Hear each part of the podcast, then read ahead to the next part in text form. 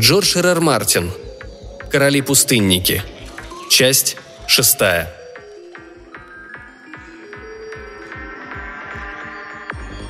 Крест встречал гостей снаружи.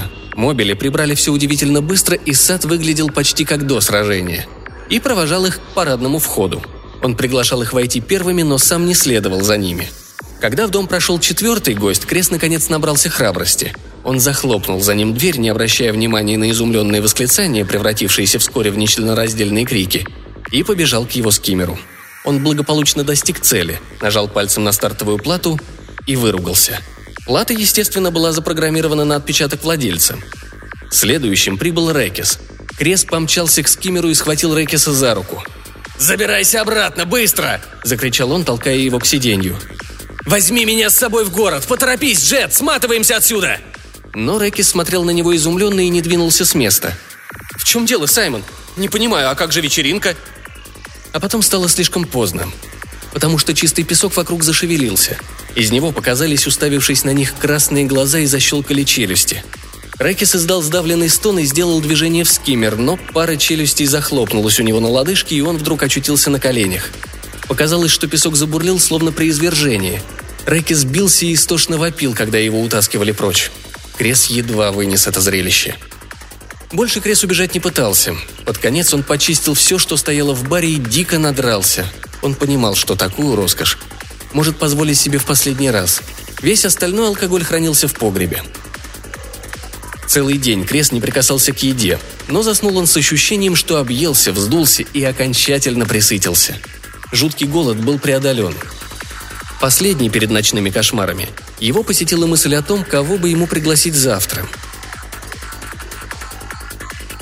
Утро выдалось солнечное и жаркое – Крес открыл глаза и вновь увидел на платяном шкафу пустынника.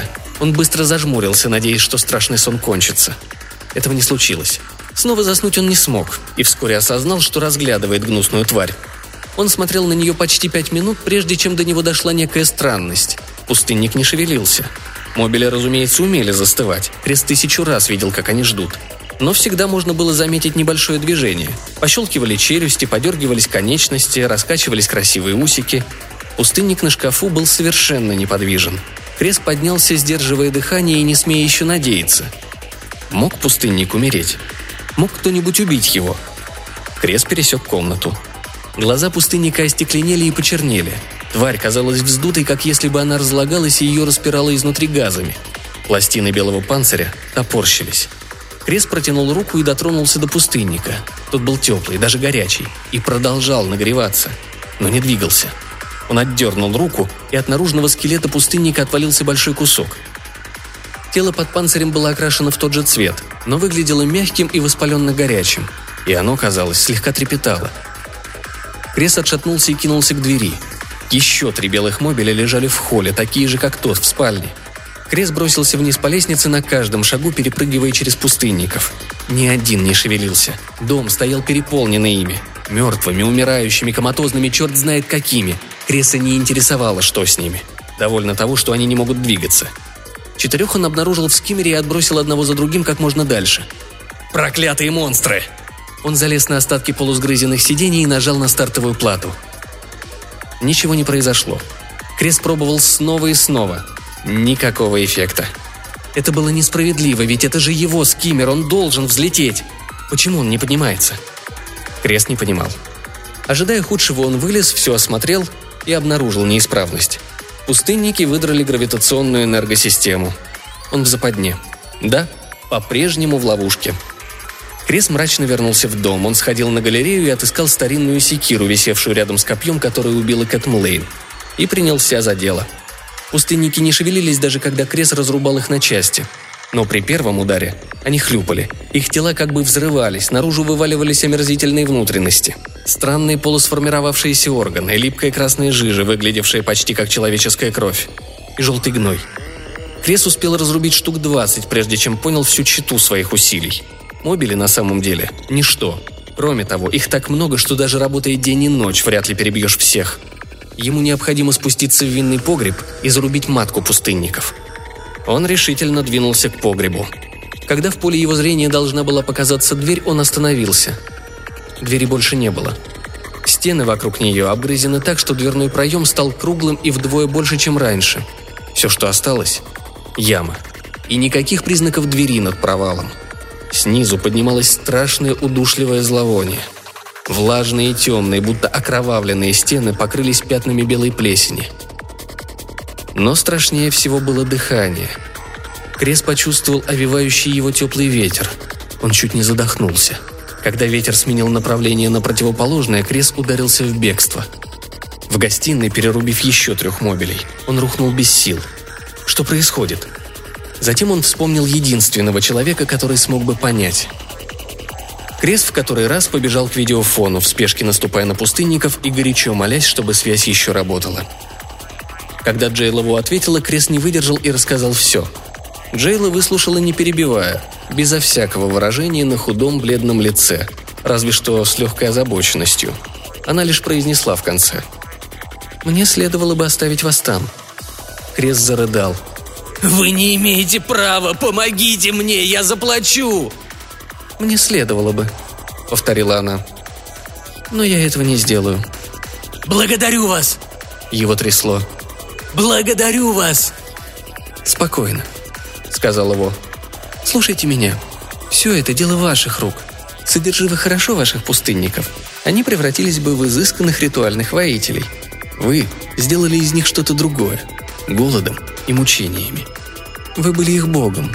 Вы создали их такими, какие они есть. Эта матка в вашем погребе больна.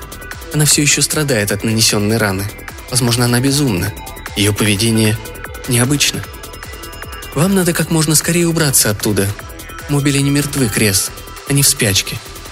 Я говорила, что их панцирь отпадет, когда они вырастут. На самом деле в норме он отпадает гораздо раньше. Мне никогда не приходилось слышать, чтобы пустынники в насекомовидной стадии вырастали такими большими, как ваши. Думаю, это еще один результат ранения белой матки. Но это не важно. Важно то, что пустынники переживают сейчас определенную метаморфозу. Видите ли, когда матка растет, ее разум прогрессирует, вырастает ее псионическая мощь. Ум становится более изощренным и более честолюбивым.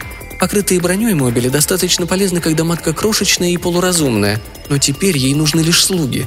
Тело с гораздо большими возможностями, понимаете? Мобили произведут на свет новое поколение пустынников, и я не могу точно сказать, как они будут выглядеть.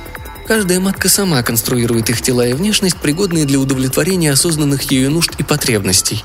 Известно одно – они будут двуногими, четверорукими и с отстоящими большими пальцами – они смогут заниматься строительством и управлять новейшей техникой. Пустынники не будут обладать индивидуальным разумом. Но матка станет действительно разумной. Крес ошарашенно уставился на видеоизображение Во.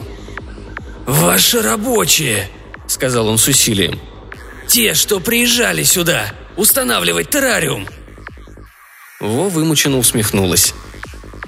«Шейд», — сказала она. «Шейд, песчаный король! — повторил ошеломленный Крес. «И вы продали мне террариум с... младенцами, а?» «Не болтайте чепуху», — ответил его. «Первая стадия пустынника напоминает больше сперму, чем младенцев. В природе воины регулируют и управляют их численностью. Лишь один из ста доживает до второй стадии, и только один на тысячу достигает третьей и последней вершины, и становится как шейд.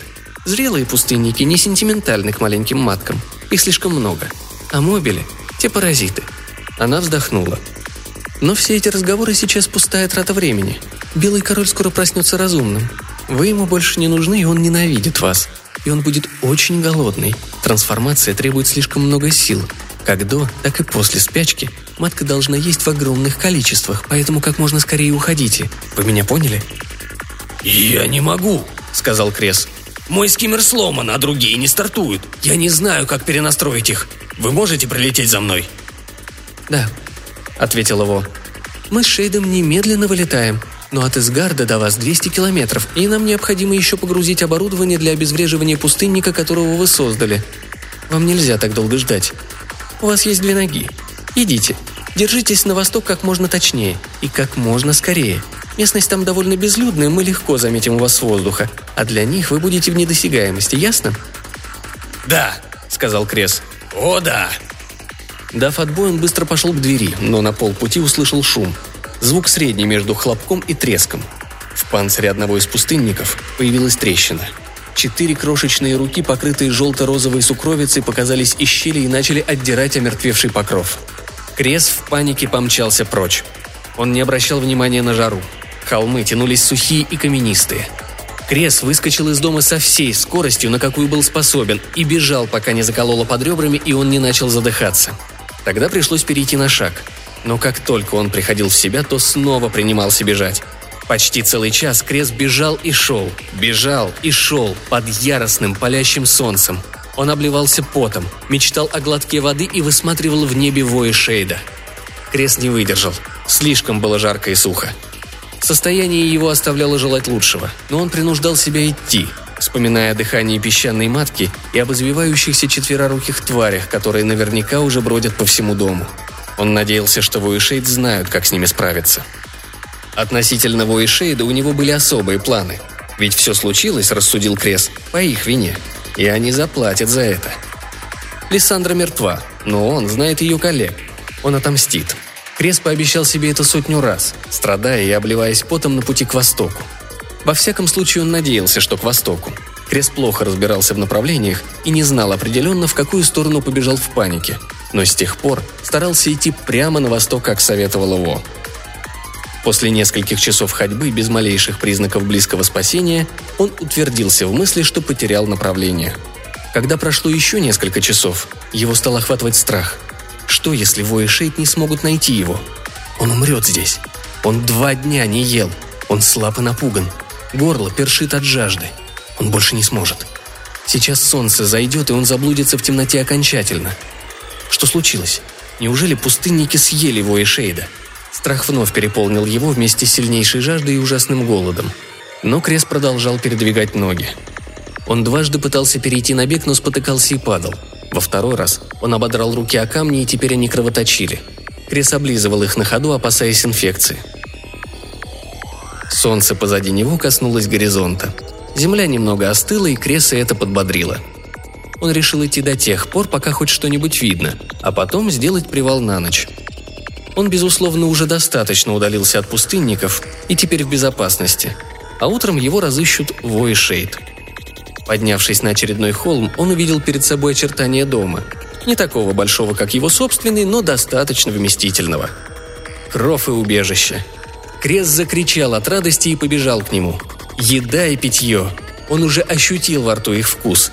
Ведь он чуть ли не умирал с голода. Размахивая руками и что-то крича, Крест спустился с холма. Дневной свет почти померк, но еще можно было различить с полдюжины детей, играющих в сумерках.